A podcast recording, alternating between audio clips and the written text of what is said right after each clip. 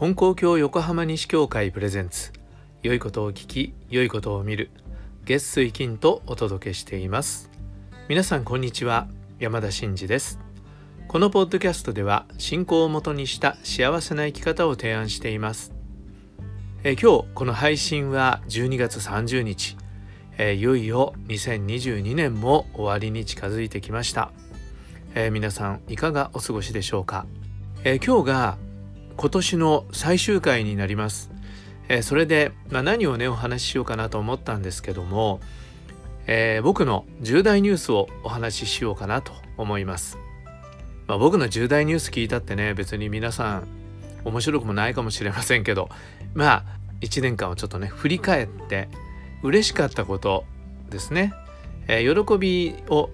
中心にお話をしたいと思います。もちろんねあのいろいろな信者さんが、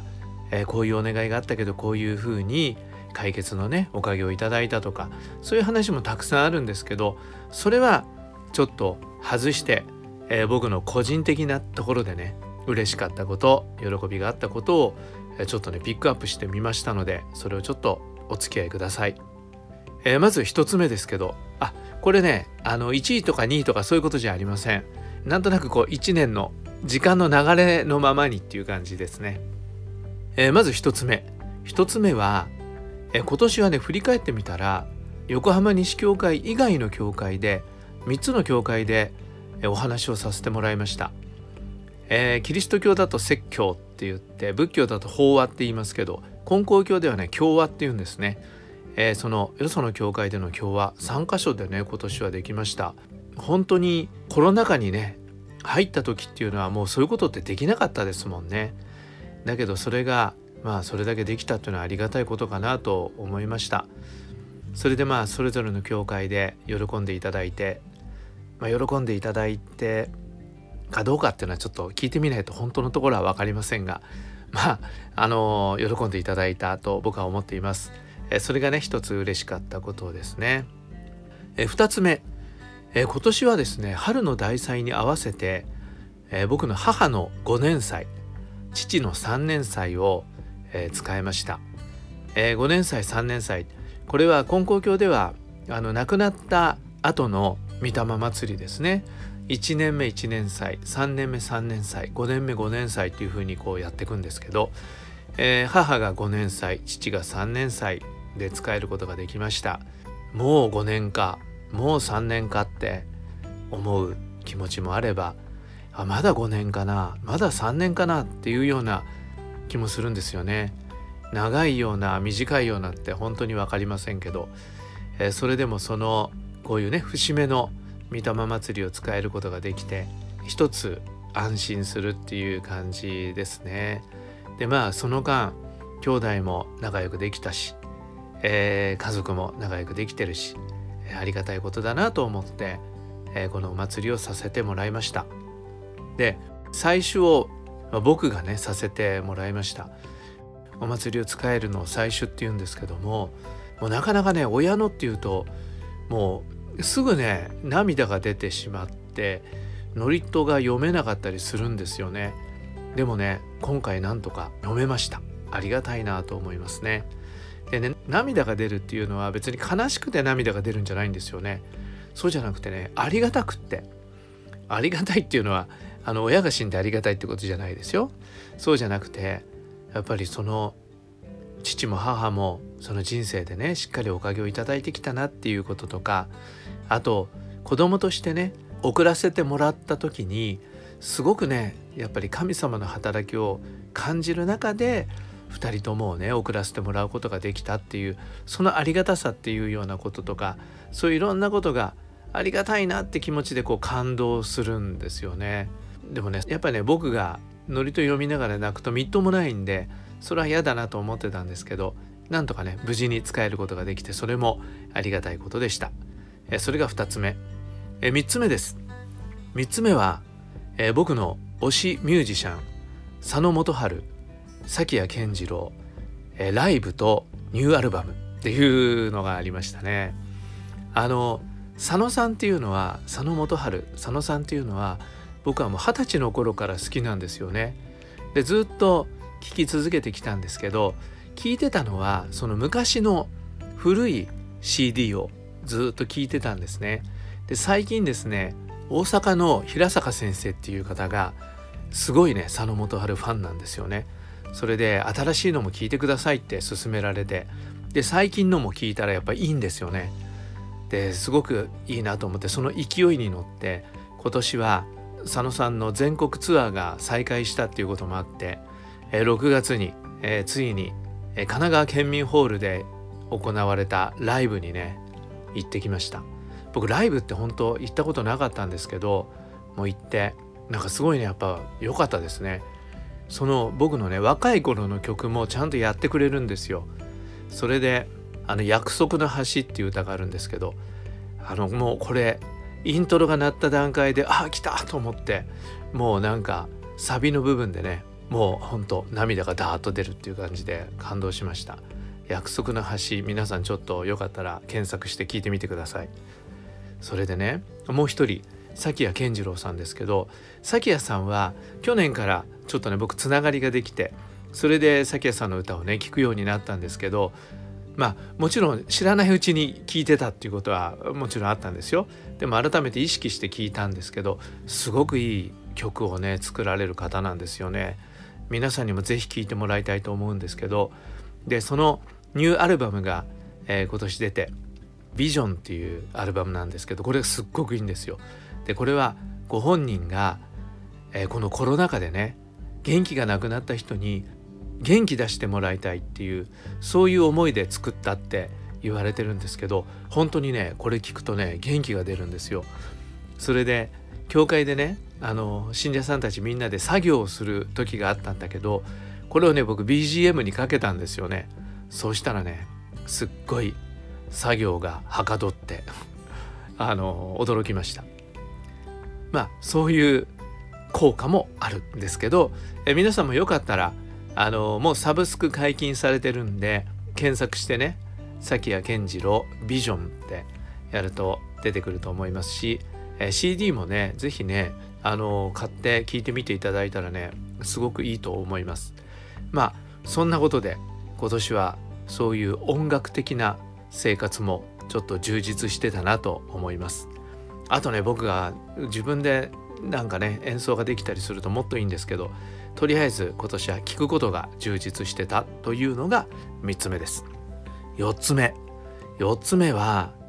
あの前にもお話しして心配かけましたけど睡眠時無呼吸症候群の重症であることが判明しました。でこれの治療をね始めました。治療といっても治るわけじゃないんですよね大抵の場合は。ただ夜中機械をつけることで呼吸が止まることがなく一晩過ごすんで睡眠の質が良くなるという。それで昼間の行動も活力がね出てそして気持ち的にも上がってくるっていうことなんですね。うん、おかげさまでそれはすごくうまくいっています。皆さんにご心配かけてすいませんでした、えー、ご心配くださってありがとうございました。そんなことでそれはうまくいってますね。はいそしてもう一つ。これはもう僕ら家族では本当に大きいことだったんですけど娘が結婚しました。ね。それでまあいい息子が一人増えました。ね。よくね言われるんですよ。寂しいでしょって。ね言われるんだけどでもね本当寂しいっていうよりは息子が一人増えた。いい子がね一人増えたっていうのは嬉しいっていうふうに思っています。まあ寂しがるほど離れてもないんでね近くにいますしねしょっちゅう来るんでそれは寂しくないんですけどはいいい息子が一人増えて嬉しいということです。それが5つ目です。えー、6つ目。これもちょっと芸能ネタって言えば芸能ネタなんですけどあのー、その娘の結婚の何て言うの親へのプレゼントで劇団四季の「ライオンキング」のチケットを僕ら夫婦の分くれたんですよね。それで、えー、見てきました。すごく良かった。またいい席だったんですけどすごく良かったです。でこれいつか僕旅話で話そうと思ってるんだけど実は「ライオンキング」はロンドンでね一回見たことがあるんですよね。ですっごいねその時は良かったんで感動して。それでも誰かとこの喜びを分かち合いたいと思ったけど一人で見てたし誰もねそういう相手がその時いなかったんで、えー、ダメだったんですけど今回はね妻と喜びを分かち合いました。それと前見た時は全部英語だったんで全部分かってなかったんだけど今回よく分かりましたね。うんあれ素晴らしいミュージカルだと思います、えー、機会があったら皆さんも是非って言って皆さんも見てるかも分かんないですね。いやこれねあの実はミュージカルとか好きなんで前から見に行きたいと思ってたんだけど2人で行きたいねっていつも言ってたんですけどそのまんまもう30年近くあの見ることなく過ぎてしまったという。それをまああの娘夫婦が叶えてくれたということでした、えすごくありがたかったです。7つ目。7つ目は今年は、えー、金光教が横浜に伝わって130周年それで神奈川山梨協会連合会では神奈川山梨布教130周年ということで、えー、特別な年としていろいろなことを行ってきたんですね。それで10月1日に、えー、ご本部でご霊地で、えー、この記念のご霊地集会っていうのを開いたんです。でこれ僕担当だったんでね、えー、いろいろな調整とかしたんですけどそれがねすごくいい集会になりました。このことは前にお話ししてると思いますから、えー、よかったらもう一回聞いてみてください。えー、本当もう自分の力でできるもんではなくてもうみんなの力が結集されてで神様のお働きをいただいて本当にいい集会ができたというのがね本当もうありがたいなって思いましたこれが7つ目ですね8つ目は、えー、この間前々回のポッドキャストで共和でねお話流しましたけどあのご本部の布教功労者報徳祭の伝承参院の御用させてもらえたということですね。でしかもそのことを通していろいろ気づかせていただいたり、えー、育てていただいたっていうことがあってこれありがたかったなと思っています。これが8つ目です。で9つ目なんですけど9つ目は実はねお葬式のことなんですけどねお葬式だから嬉しかったっていうのもおかしな話なんで言葉を選ばなきゃいけないところなんですけど実は僕ね前から一つ願いがあったんですね。でどういう願いかっていうと世の中いろんな格差があるじゃないですか。ね経済的な格差であったりいろいろなチャンスに格差があったりでそういう格差がある中で僕ら生きてるんですよね。そうするとすごく不遇なあの生活をしている人たちがある。でその人たちが亡くなった時にお葬式もしてもらえないっていうようなことがあるんですよね。それは経済的な理由であったりあと、まあ、家族がねいないので送ってもらうことができないっていうようなこともあると思うんだけどいろいろな理由でその最後のお葬式をしてもらえないっていう方があるというのは僕はね本当に気の毒だなって思うんですね。で僕は宗教家なのでお葬式をねさせてもらうことがあるわけだけどお葬式にそういう格差がねないようであってほしいなって思ってでもし経済的な理由その他の理由でお葬式を出せないようなことがあった時にお手伝いさせてもらいますよっていうことを願ってたんですね。でそういうことができたらいいなってずっと思ってたんです。でもそういうチャンスっていうのはなかなかないねそういうことをそういうタイミングで僕のところにねそういう話を持ってくる方があのなかなかなかったんですけどこの度ね信者さんの中でその関わりのある方がもう誰も送ってあげる人がいなくってそれでそのまんま仮装に付すというそういうことになってるんだけれども先生火葬場で祝詞を一つ読んであげることはできませんかって言ってくださったんですね。でいやいやもうさせてもらいますって言ってでそれでまた日程的にも非常に都合のいいように送り合わせをいただいてそれで火葬場でね短い時間なんだけれどもお葬式用の祝詞を、えー、それ用に作らせていただいて、えー、その亡くなった方のために読ませてもらうことができました。それでその信者さんと2人でねお骨を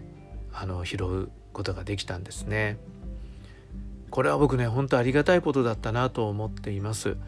ね随分長いことそういう気持ちはあったんだけどそういうふうなお役に立つことがねできずに来たんですよねだけど、まあ、その信者さんのおかげで、えー、そういうお役に立つことができたっていうことはありがたいことだったなというふうに思いました。ということでこれが9つ目でまあ時間の流れのままに9つ来たんですね。えー、重大ニュース最後の一つそれはもう本当リスナーさんたちとまた信者さんたちと関わりある人たちとこの年末を迎えることができたということがありがたいことだなと思ってでこれ当たり前のことのようなんだけれどもこれは当たり前のことではなくってやっぱりね素晴らしいこととして重大ニュースの締めくくりにしたいと思います。はいということで重大ニュース聞いていただきました。あ番外編で、えダイエット成功中っていうのがあります。体重が7キロぐらいね減ってます。もうちょっとね太りすぎで娘がね結婚式より前に僕のねお腹をさすりながら「お父さん痩せようか？って 言ったんでじゃあやってみようかって言ってでちょっとねあの取り組んでいます。で7キロぐらい減ったんですよね。娘の結婚式のために父親が痩せるっていうのも変な話ですけど、まあ、別に結婚式のために痩せたわけじゃないんだけどまあ結果結婚式の時にはちょっと痩せて出席することができましたけどねというようなこともプラスして今年の重大ニュースお届けしました。えー、皆さんも1年振り返って是非ね喜びの重大ニュースをちょっと考えてみたらいいんじゃないかと思うんですよね。